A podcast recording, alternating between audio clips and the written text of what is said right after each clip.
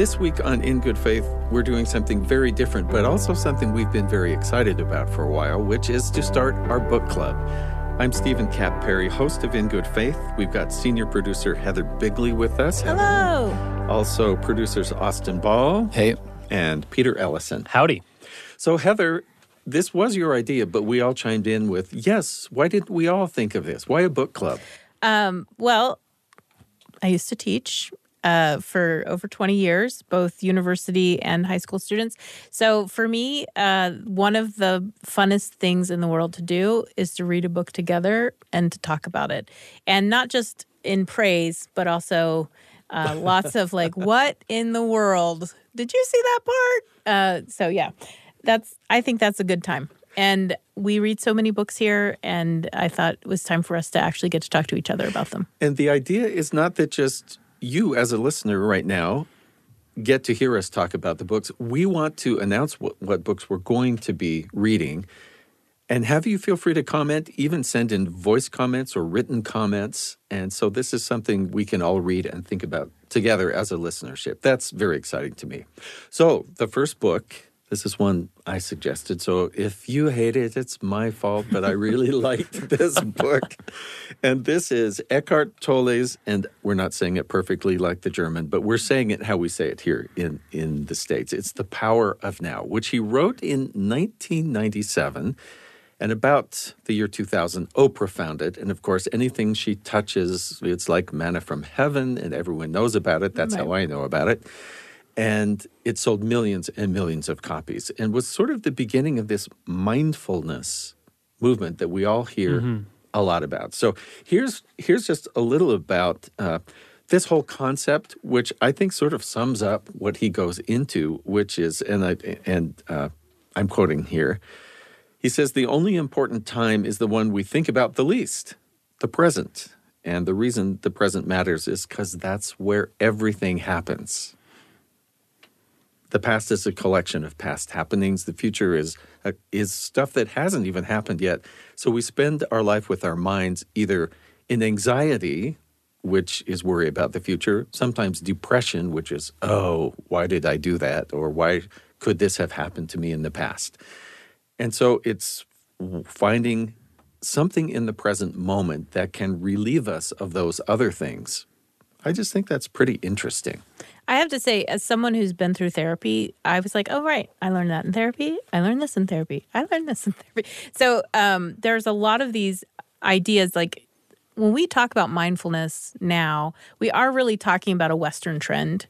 Mm. I think when we're referring to mindfulness, mindfulness has always existed. It's, it's always been somewhere, usually um, in those Eastern yeah. um, traditions, that has been really important. And so he's really encapsulating like a bunch of different ideas that he's gotten from a bunch of different traditions, which I think is why it was palatable to an audience in the 2000s. Like, mm-hmm. I don't have to become a Buddhist monk to learn these things. I can spend some time with this book. This book was written 25 years ago now. And I think I've found at least that, you know, our thinking on a lot of these issues has evolved so much since then. But this book does touch on so many great ideas. And a lot of the ideas in it are from these kind of um, different traditions being synthesized together, but it's still really radical. There's a lot of changes to the way we need to view the world to kind of understand what he's getting at, which I think is super fascinating. So he's very open to spiritual teachings from around the world. He's going to quote Jesus and parables and say, "Well, this is what this means." He's going to quote all well, and I have to books. say, can we stop the way he interpreted some of those parables? I was like, "Whoa, okay." kind of esoteric, man. Yeah, I'm gonna let you do that, yeah. but that, I've never thought of it that way before. Yeah, it, including one time when he's he, he's talking about the, a parable I'm going to refer to later uh, about the the ten virgins and the lamps. Yes, and, and he says, well, the misunderstanding with this began right when somebody wrote it down. right. okay. and I'd like to point out that's coming from a pre existing sort of theosophical movement where you've got the perennial tradition. Some people assume that all truth is truth as it's revealed. And so the Baha'i faith kind of presupposes this but it gets a certain bent um, in the mindfulness movement, especially with Eckhart Tolle. Uh, he's sort of the leader uh, in, in this second wave, almost, I'd say, of American mindfulness.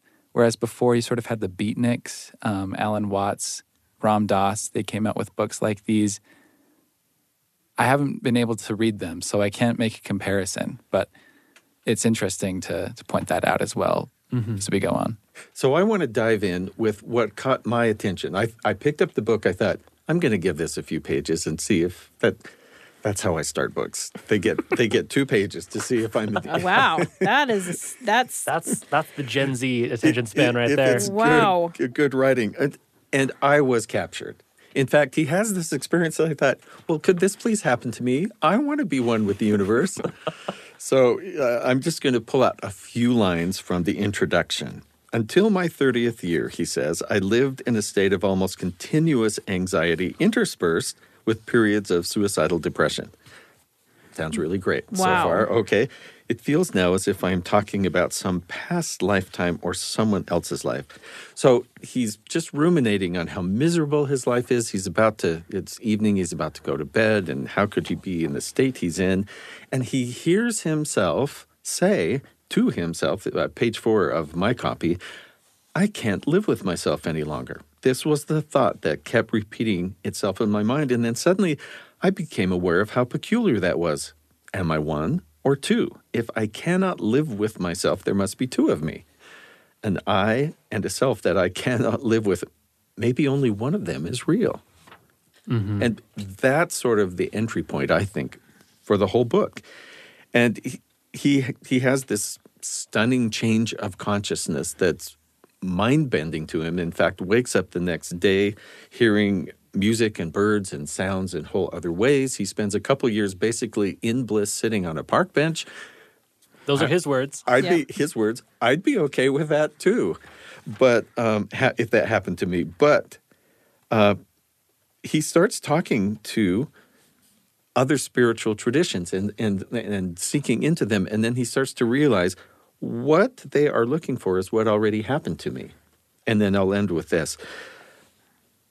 Later, people would come up to me and say, I want what you have. Can you give it to me or show me how to? And I would say, You have it already. You just can't feel it because your mind is making too much noise. So that's what I want to ask about. For me, it was like, okay, I want to, be, is my mind making too much noise? Because I think I live in my thoughts continually. Well, I think that's a fascinating. Um, this is a fascinating idea to introduce to a bunch of people who uh, are invested in college education, right? and uh, also are writers, is to be like, oh, you shouldn't be thinking so much. And I'm very much identified with the voice in my head. Uh, so I was very resistant to like the first half of this book. Like, Right. I was just like, come on, man. Like, Because my voice is the voice that I project into the world, Yes. this thinking part of me. right. Yeah, very I- much. When I was first reading his this this description of how we make so much noise in our heads, whether it's our own voice or voices of those around us, that we don't actually get to know the real self that might exist within. Um, I was kind of shocked by this because I. So this is something I've been thinking about for a while, but this book kind of catalyzed it. I fill my head with so much noise, whether it's headphones with music going almost all day, every day, or like kind of ironically another, other podcasts or YouTube videos. I almost constantly have someone, whether it's myself or an, another human being, talking into my head. Right. And well, that, I, you're reminding me of uh, an essay from, oh my gosh, 200, 300 years ago. And I can't remember the author, where he says, uh, if you really want to know what to think, you have to stop reading. Like, you think Yeah. that by reading, you're going to learn how to think or what to think, but actually, you're just filling your head with other voices. So, Yeah. what is it that you think, right? Um, yeah. So, again, this idea has been around a lot. And also, but I, I think there's a space or there's a time when we do need that. I'm going to push back a little bit from this against Tolle and say we do need to have other voices for a while. So I'm thinking of, as you've been talking, philosophy phrases are popping into my mind like know thyself. Right. Also, the unexamined life is not worth living. Mm-hmm. And so, one thing that was useful to me is this idea of and and therapists have really latched onto this as a benefit for people, which is stilling your mind.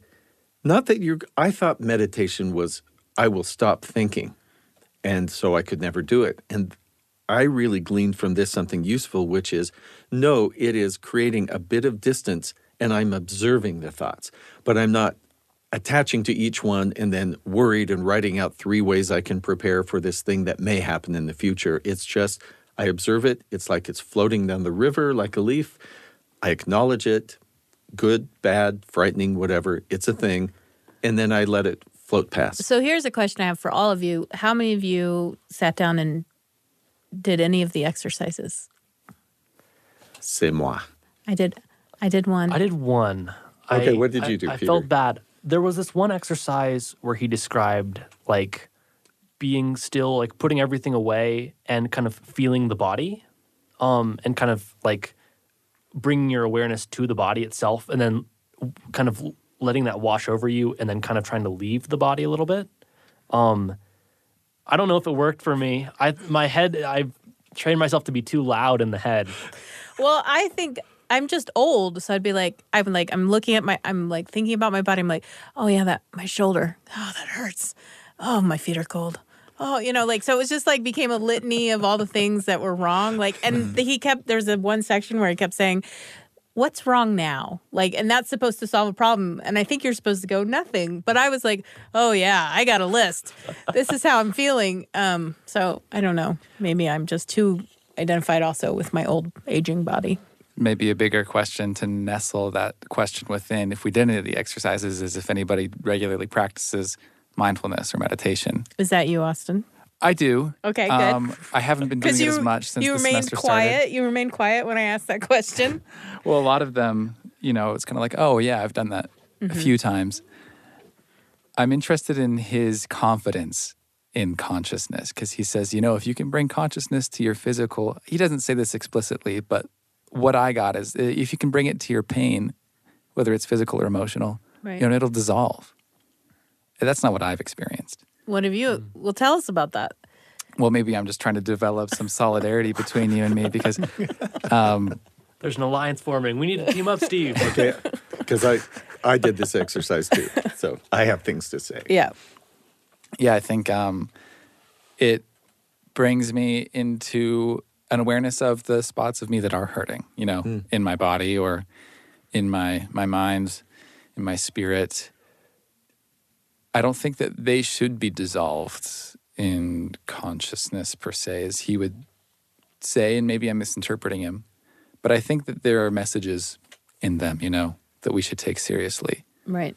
messages that we can act on, which I do usually. It's like, oh, well, I need to stretch or eat a little bit healthier, get a little bit more sleep, are usually the realizations that I come to. So it's fairly pragmatic.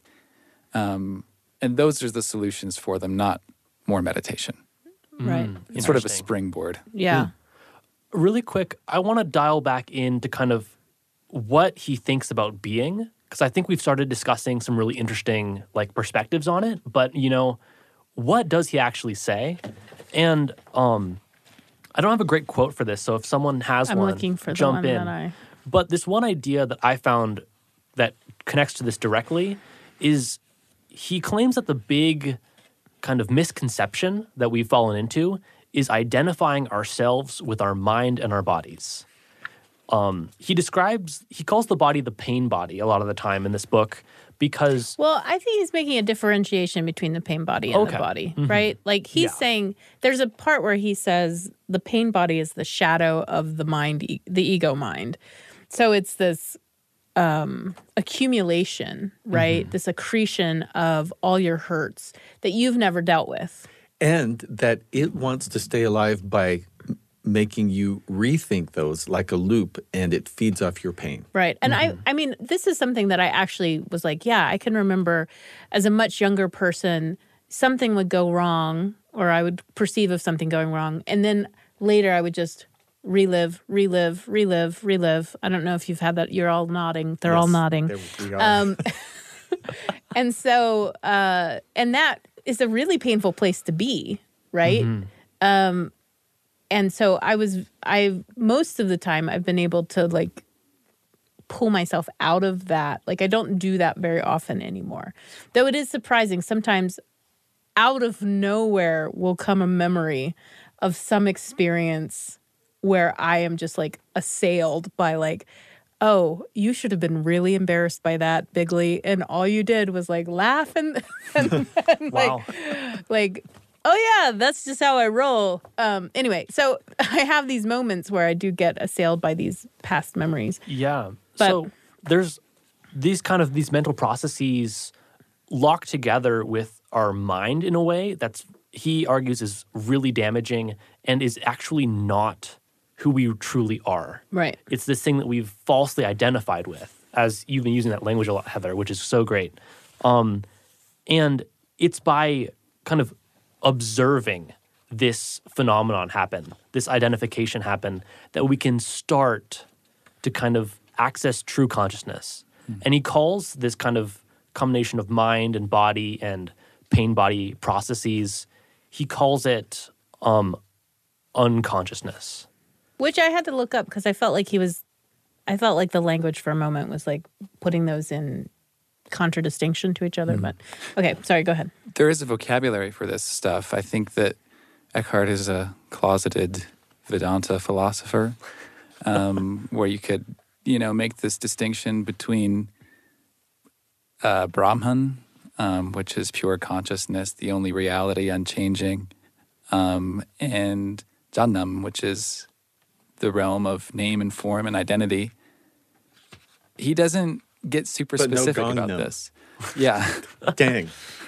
Sorry. um, he doesn't get specific about it, but I think that's where he's going with his presuppositions about identity and reality, which I have qualms about. I also think it's very appealing. And so we can talk about that philosophical system. I just don't want to get too systematic because he himself doesn't. But that can be confusing. Well, one of the things that was confusing to me and then has ended up being actually useful in my life, I, I'm thinking of a really popular uh, Eastern philosopher who has a zillion YouTube things, Sadhguru. And he has this, he said 18 minutes a day. I don't know how he got this number. 18 minutes a day, you should close your eyes and you should meditate and say, I am not this mind, neither am I this body. That there is an I that is separate from those. And so I'm thinking, but neither he or Eckhart in this book talk about the body as bad, which has been part of a lot of, especially some Western philosophy. So the most, the single most helpful thing in this has learning about mindfulness has been using my body as a tool for mindfulness, which seems paradoxical. And what he said was this whole idea of closing your eyes, start by feeling the actual energy of life that is in your body. He said it's usually easiest in your hands. And if, if you take a minute, in fact, you could pause this podcast right now and do that, uh, but we won't. And and feeling, and then moving through your body, concentrating each each place and feeling that, and that was actually really useful to me, and I found it surprisingly calming. So here's a recent example a while ago, I thought of this kind of a fun project I want to do in the future. I mention it to a friend. Last week, this friend makes this big announcement. Here's this project I'm doing. Oh. And and I'm not involved in it. And I, and I thought, well, okay, more than one person can have a project in the world. And but I had this momentary, really kind of what I would call the natural man reaction of, wait a minute, that was my friend, and did they steal my idea? And, and then I thought, no, I'll be in my body for a minute because I have never in my whole life done this. I am always in my head and thinking, and never in the middle of something like this thinking, here I am in my body, and actually having some awareness of that. And I really did feel some of that dissolving. Wow. Like, like, well, okay, because I found some solid ground to stand on.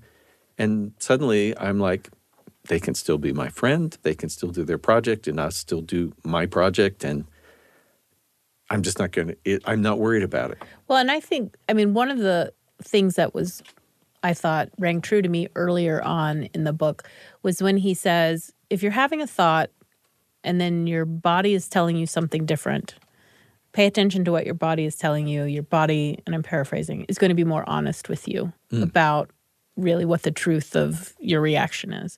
Because I think we can say to ourselves a number of things, you know, and again, I mentioned therapy. I mean, one of the most important things I learned in therapy that he talks about here is, you know, anger is a secondary emotion. Anytime you're feeling anger, then you should really be asking yourself, you know, what uh, what am I actually feeling? Which is something I guess if I were to have a mantra, and I hate to reveal this about myself, but it is why am I angry right now? Mm, because mm. especially as a young person, I was often very angry, but felt like I couldn't be angry.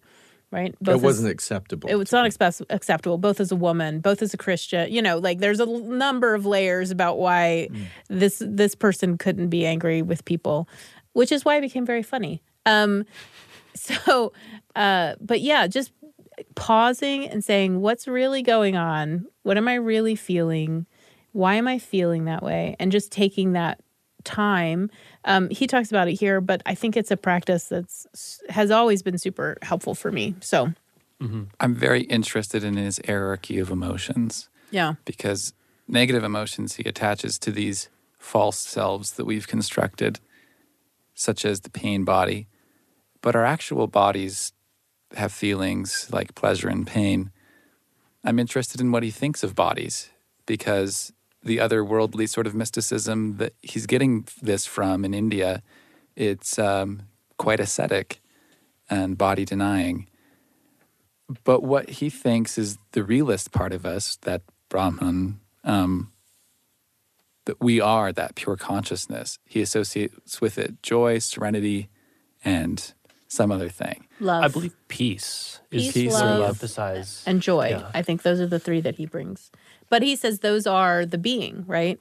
Right. If you're feeling that, you're not actually feeling an emotion, you're just connecting to the being. Yeah, so he kind of posits those as manifestations or an evidence that we're connected with ultimate reality and relegates these other negative emotions to secondary or derivative status. I'm wondering what you guys think of that. he talked um in this he wrote there was a section kind of all about happiness and like when is it real? When is it fake? When is it fleeting?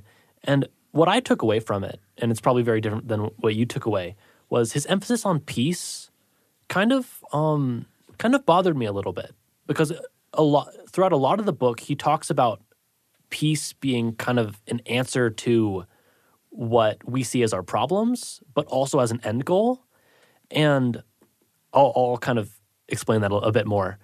He says a lot that when we access our being and our true consciousness, um, our problems will disappear. V- very literally, he says that multiple times over. Our problems will vanish and dissolve, and that's so counterintuitive to me off the bat. I look out in the world and I see so many problems that, at least dissolve, disappear, or dissolve, cease to be a problem. I I believe he he means they cease to be a problem for you. Um, Yeah, and uh, the way I interpreted that was you are no longer going to have pain over the problem. That's how I started to think about it because I of course really disagreed, right? Yes, like yes. there's the whole section where he's like I I think this is one of your quotes Austin about accepting or changing. And I'm like, "Okay, let's go back 400 years to slavery." So, what is the, you know, or even today, slavery exists, or people in oppressive relationships, or, you know, whatever it is, to say to someone, you know, I, I don't know, so th- this doesn't actually think like, look like it's going to solve the issue at hand.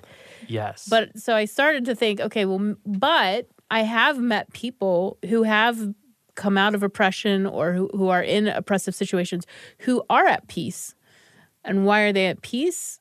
They've done something that sort of gives them the ability to face a problem without saying, it's my fault or feeling uh, shame or feeling uh, anxiety or feeling depression right and i i think maybe that's i mean i'm giving him credit for that that he's he's like pointing us in that direction. If, I don't if- know. If I can build off that. Oh yeah, go for it. Um, to connect it back to emotion, something that I was just thinking about when you were saying is when we feel like a deep emotional response to something that's going on in the world, that can be, I think, under his view, that can be our ego trying to insert itself into the problem and make ourselves part of this narrative in a way that we might not really be. It's very possible that like we do belong in this narrative in a certain way, but I think what he might suggest is that our ego is confusing us and causing us to identify with this problem and then causing these negative emotional responses. And if we had, we we adopted, you know, our being and our true consciousness, we would be able to see the problem more clearly and address it. This is a book club edition of In Good Faith. We're going to take a break here, but we will be right back with more about Eckhart Tolle's The Power of Now.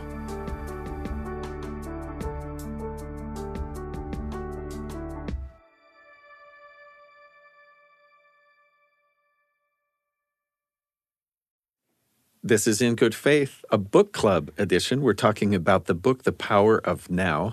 25 years old now, and one of the beginning or seminal books in the mindfulness movement, at least using those words in the West for something that has existed really in, in Christian contemplative tradition and in Hinduism and so many other traditions for centuries. And also Yes. a comedic uh, bedrock.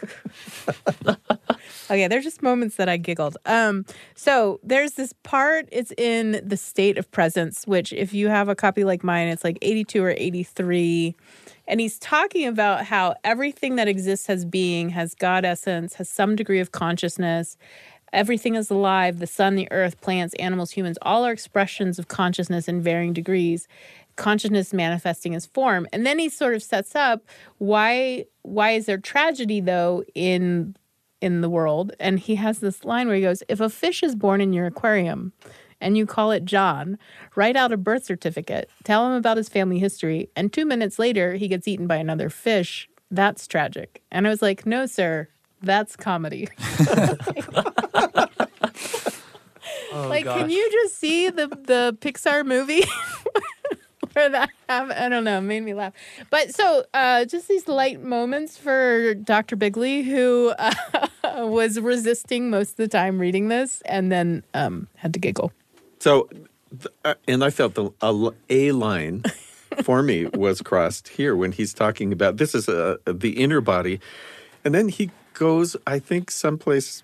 Well, I okay. Let's not judge it. Let's experience it. He's he, he has topics like slowing down the aging process, strengthening the immune Yeah. system. Now, there are ways in which I can see all of these things being true but he he has this so if you inhabit the inner body this is page 123 if you inhabit the inner body the outer body will grow old at a much slower rate even and even when it does your timeless essence will shine through the outer form and you will not give the appearance of an old person.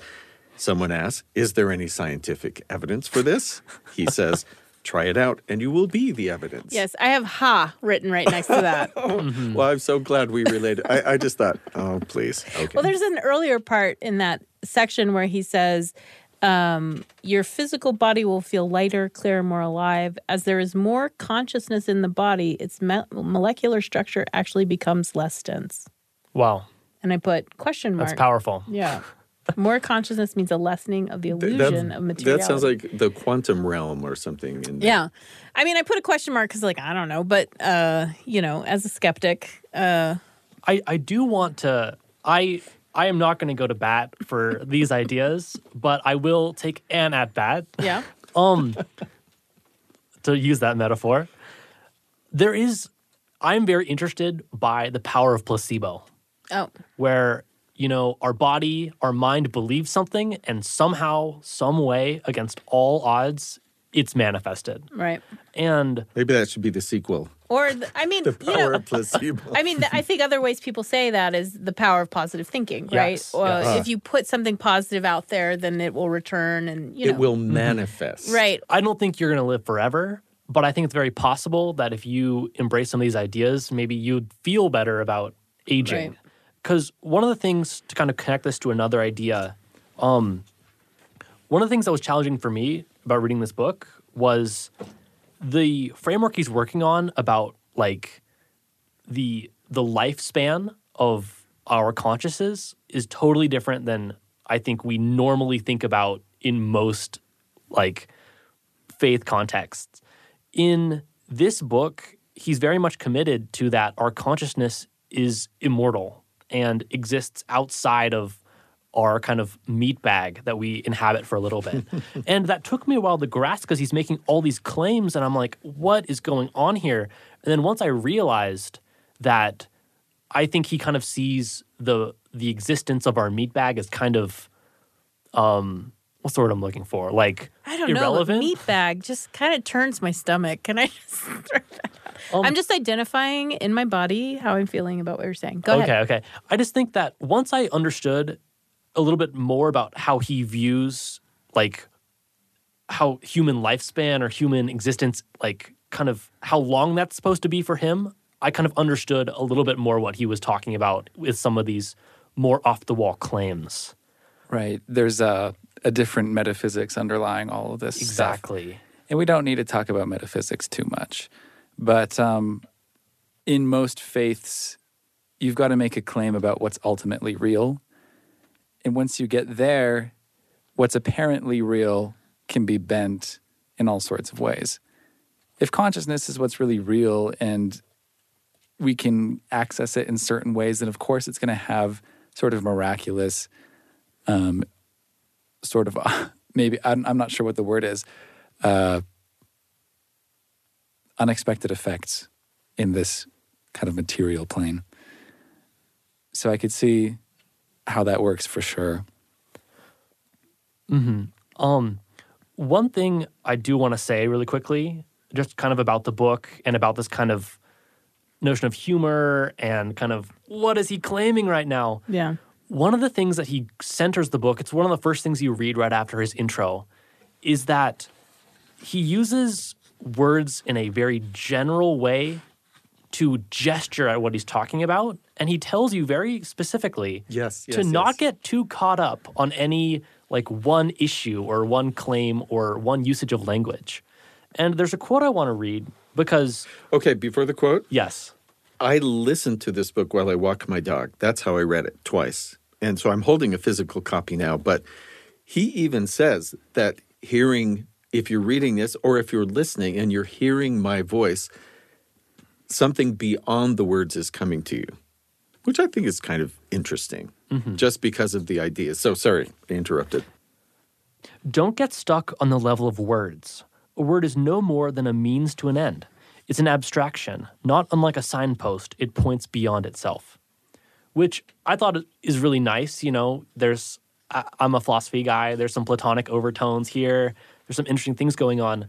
But um, it makes it really hard to kind of think about critiquing or understanding this book when he tells you at the top, don't take anything I'm saying too seriously. It's, I don't know. I, I didn't yeah. love it. It wasn't my favorite rhetorical move. I actually appreciated it because, well, I appreciated him acknowledging, right, that words are just signposts. And of course, within English studies, uh, that's a favorite um, sort of a way to interpret.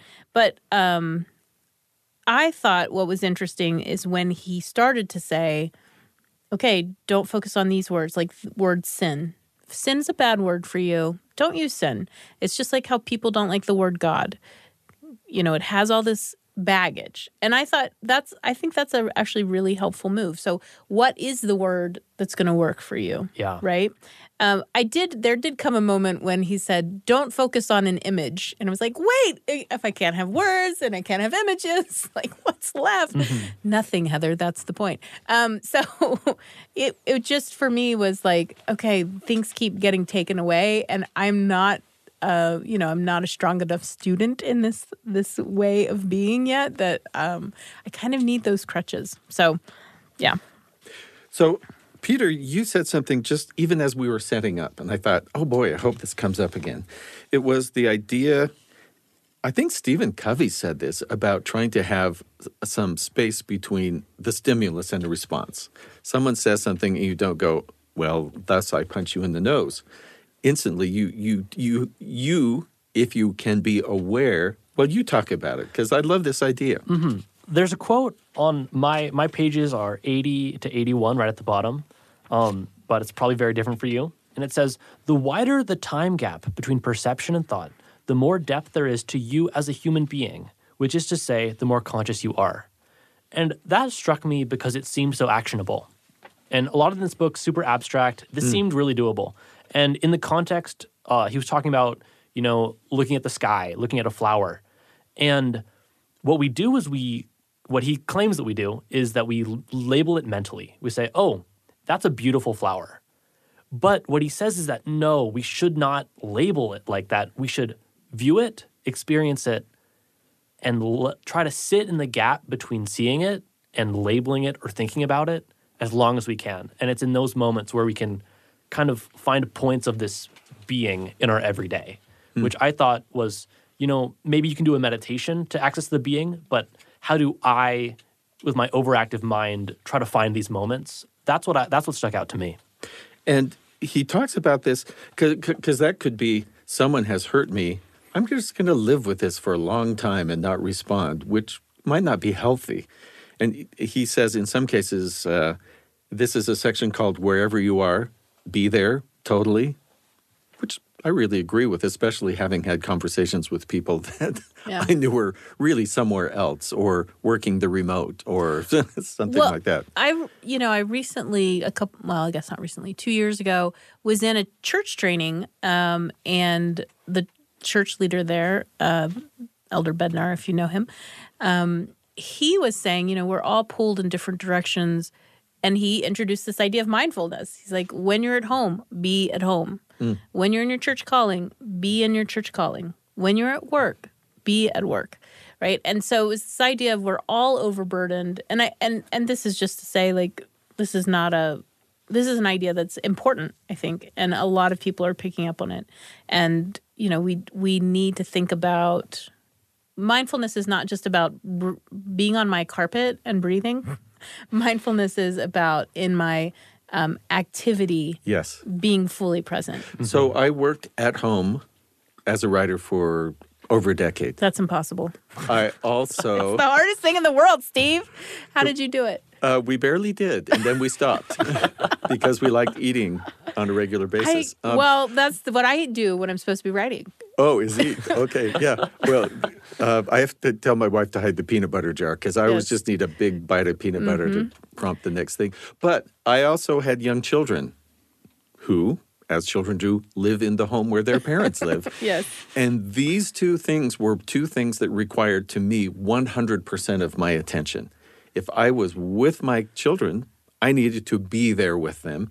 And I found myself with these 200% requ- requiring activities conflicting. Right. And it's the first time in my life I thought I, because I always thought I was a patient and not an angry person, but I found myself being unexplainably mad, inexplicably mad, not at my kids, because they're just kids who need their shoes tied or have something cool they want to say, and not at my work because I was enjoying my work. But why was I so frustrated? And finally, how do I learn to be where I am? And sometimes I had to separate those things to different places. And I would just drive to the library and work in a carrel there. Can I offer my interpretation on this? Not a psychoanalytic one, uh, just based on what you guys have been saying. Um, I think this mindfulness you're talking about is a presence with our situation wherever we find ourselves. And the quote that Peter mentioned, it's a mindfulness with self where, you know, you see a flower and you're very conscious within your own experience of how it comes to you. Like, how do you encounter it? What do you feel? So, wanting to connect those because maybe they're the same concept. I felt like they were a little bit different at first, where there's this gap and then where we're completely invested in the present moment. Um, but perhaps they're the same. And it's through that gap of stimulus and response that our consciousness can bleed through. It's like a little crack. And uh, eventually we'll come to a realization we're not as bound up in this um, entanglement of causality as we might think. This is In Good Faith. It's a book club edition, and we're talking about the power of now. We'll be back in just a moment.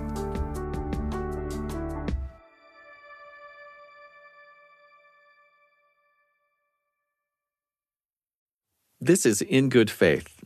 Today is a book club episode. We're talking about New York Times bestseller The Power of Now, written 25 years ago by Eckhart Tolle, which is a really a kind of a foundational stone in the mindfulness movement and interesting to us because he reaches out to so many different traditions and quotes, leaders and thoughts from sacred scripture of lots of different traditions. As an interfaith show, this sort of piqued our interest. Eckhart draws from a lot of different sources of wisdom. He uses Jesus, he uses the Buddha. I'm sure there are other examples. Maybe you guys can help me out here. He talks about Zen. Right. What I didn't like about it was that he sort of claimed they were all saying the same thing. He put them into his own interpretive framework and sort of assumes that it's the only truth. What is useful about that is well, what's useful about it? I don't I don't know. I, I think with any book like this, there's this process where you say, I am coming from a particular place and life experience. I belong to a particular denomination and Right. I'm active in that. I have my own set of scriptures or holy books I spend the most time in. So I'm coming from someplace when I approach this. So it's easy to be reading, and then the first thing you read that's different at all is to go, oh, heresy, or oh, doesn't know what he's talking about. But to suspend that is a useful thing because if you do, you often then will find the point of commonality you're talking about. But like you said, Austin, sometimes you're going, Excuse me, I don't think that's even what that parable means. But Right. okay, I'm I'm willing to hear someone talk about, I wonder why he thinks it means that. It's very inclusive, but he doesn't situate himself amongst a doctrine among doctrines. His is sort of the truth, right? right? And, it's a rhetorical move too, because it's, uh, I mean, basically saying we're all connected to this one and noble thing. So let me show you. How you let me show you how you already believe what I'm saying. Right. I I really feel what you said. In a lot of his quotes, I was just thinking to myself, I, I didn't feel like he was actually engaging with Jesus or the Buddha. He was just using a snippet of words to serve what he had just said, ah. which, you know, Cherry picking. really kind of rankled me. But I do think it serves a really important function of saying there is a bridge for you, no matter where you come from, into what I'm saying right now. And I don't think we have to take that as saying, you know, him co- like colonizing someone else's faith, saying this is what Jesus actually meant, this is what the Buddha actually meant. But if I think of it more of as a bridge, it's a little bit more tolerable to me. It's a gracious way to take it. Says the guy who doesn't take it that way. so, what do you do in accepting what is? Because that seems an important part of the book that uh, accepting things as they are. Now, do you leave them the same? Or maybe I accept that I am in this horrible relationship and someone's about to hit me. Do you accept that? or do you, or what can you do? And and he talks about this surrender. He says surrender is not weakness. There is great strength in it. Only a surrendered person has spiritual power. Through surrender you are free internally of the situation. And then you can find that either it changes without an, any effort on your part or you can see how it- should change and and and and I did laugh when I read this part is there something you should be doing but aren't doing? Get up and do it now. Or, alternatively, completely accept your inactivity, laziness, or passivity at this moment, if that's your choice. Go into it, fully enjoy it. Be as lazy or as inactive as you can. Yeah. If you go into it fully and consciously, you will soon come out of it. Or maybe you won't. Either way, there is no inner conflict, no resistance, no negativity. Yeah, I mean, right before that, he says you have three options: remove yourself, change it, or accept it totally. And I, I was like glad to see that. Like, okay, so we're t- we're not just you know We're you not know, just surrendering. we're not just surrendering, or surrender means more than passivity. It means, um, oh, I accept that this is happening, and here's how I'm going to. Because there's a kind of denial that keeps us from progress. Um, we've had a, a guest in an upcoming show talk about uh, going into AA for addiction, and one of the first steps is merely admitting that you need help and that Right. there is even a problem. And as humans, we are so good at not believing what's actually there Right. about us, in us. It's an important part of being true to ourselves, of being authentic, of this this accepting attitude. That quote that you mentioned, Steve, is tough though. He talks about conflicting desires within us. And I don't think that we can surrender to any one of them as though it was the chief desire. I think that we really are. Say more about that. Well, I think that we're straddling a lot of different impulses um, that are often in conflict with each other. And the existentialists would say that causes anxiety. And to be accepting and to be authentic is to take that as a given and just say, I'm going to be anxious and feel guilty for indebting myself to choosing things that I, you know, choosing things over other things that I wanted to do he doesn't seem to make room for that. But I I think how he would probably respond. I've been reading a lot of philosophy of agency recently, um, and like competing desires. I think how he would respond probably is, if you're accessing being in the right way, there would only be one like desire, and he. I But think that he- desire would be like bigger, right? Yes, Is- yes. Would transcend whatever small thing. I, I think what he would probably say is one of one or multiple of our desires that are in like conflict with us are from the ego or the pain body. Um, I, I don't, me myself, I don't know if that's sufficient because I do think this concern that you brought up is really powerful. But um, I think that's how he would respond. Well, and I, I, I mean, I just think of Adam and Eve, right? Given conflicting, here are conflicting laws. Please obey. Th- that can't coexist. That can't coexist. And and for me, what a helpful way to actually understand human existence. There are a bunch of conflicting things. Please figure it out. which is why surrender isn't the appropriate program. Right. I Right, think Um, perhaps, yeah. We've got to be active in a lot of this. But there is Well, one, but maybe they could have never chosen Right. and oh, and just lived in worry about. which is still a choice. yeah, not choosing is a choice. dun, dun. I mean, just look at my dating life. I mean, a hundred years ago, not now. Yeah. I'm married, but yeah. So we have just a few minutes left. I want to ask each of you why you think this book is so popular or why it is meaningful to so many people. I'm going to start as the non academic person in the room. I mean, I'm an academic, but not in this field. And I would say this is big enough container to hold a whole bunch of different ideas and a whole bunch of different moments where someone can say, "Oh, yeah, I could do that." Right? I think I think that's what what why there are 5 million do- copies sold, right? Including the four that we have. Yes. Um, for me, one of the things that struck that struck me about this book was that um, just reading it, there were a lot of things that challenged me, and I felt deep resistance to, and still do, to be honest. But um, I there were moments, like you just said, Heather, that stuck out to me as saying I could do this, and not only could I do this, I think I would benefit from doing so, and it helped me notice some of my own personal habits that are definitely not healthy.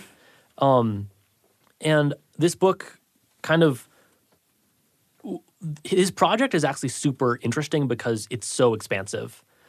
He, there are so many terms that he tries to redefine consciousness, being, time, God. All these things this book takes a radical stab at. And some hit, some miss, but I think there's a lot of points in it that would do me good. So I'm glad I read it. And I think the hits and misses will be different for different people. Exactly. Yeah, I think that this book for me it adds to my toolbox of things that I can use to cope with life. Um, one of them, for example, pulling a quote from what chapter is this called? Create no more pain in the present. He says, whatever the present moment contains, accept it as if you had chosen it. And I don't know what he's trying to say totally there, but for me, it represents it represents an idea that I can take responsibility uh, for the present and move forward with what is, and and not lacerate or Well, it gives you autonomy. Yeah It says you have autonomy, and I think one of the most painful things in in human experience is to say I have no control, and I didn't. I'm not here because I want to be here. right But as soon as you say, "Okay, I chose this," then you can start choosing other choices. Yeah. So I think it um, sort of amplifies my agency in a lot of ways, this mindfulness. Very useful psychologically. I wouldn't count on it um, for anything cosmic or metaphysical. I picked a closing quote here. He sort of sums it up from Eckhart himself. Realize deeply that the present moment is all you have. Make the now the primary focus of your life. And I see lots of wisdom in that and have personal experience to testify of that to me. So this has been really fun for me. I wish we had more time, but we'll have yet another book and yet another episode, book club episode. We're looking for three months from now. You'll be hearing about that in your feed. If you subscribe to the podcast, we'll have a little bonus episode coming up, going in depth to our next book. Drumroll, please. Our next book, Peter, which is It will be Gilead by Marilynne Robinson. This book is fabulous. Um, it's won a bunch of awards. I don't know the I don't know them off the top of my head, but I do know that this book is just a truly beautiful meditation. It's a novel, um, kind of on what it means to be a religious person and, and lead a religious life. And it's just gorgeous. There's so much for everyone. And I'm so excited that we will get the chance to dive into it together. This is In Good Faith. Our episode was produced by Heather Bigley with help from Peter Ellison and Austin Ball, engineering and editing from Daniel Phillips. In Good Faith is committed to the idea that we all benefit from hearing people of widely varying backgrounds share their personal experience with faith and belief. In fact, we think people with such experience deserve some of our best listening. If you enjoy the show, I hope you leave a comment or review where you get your podcasts and help spread the word. Find us on Twitter and Instagram at In Good Faith Pod, and our Facebook page is at In Good Faith Podcast. In Good Faith is a production of BYU Radio. I'm Steven Kapp Perry. I hope you'll join me again soon, right here in Good Faith.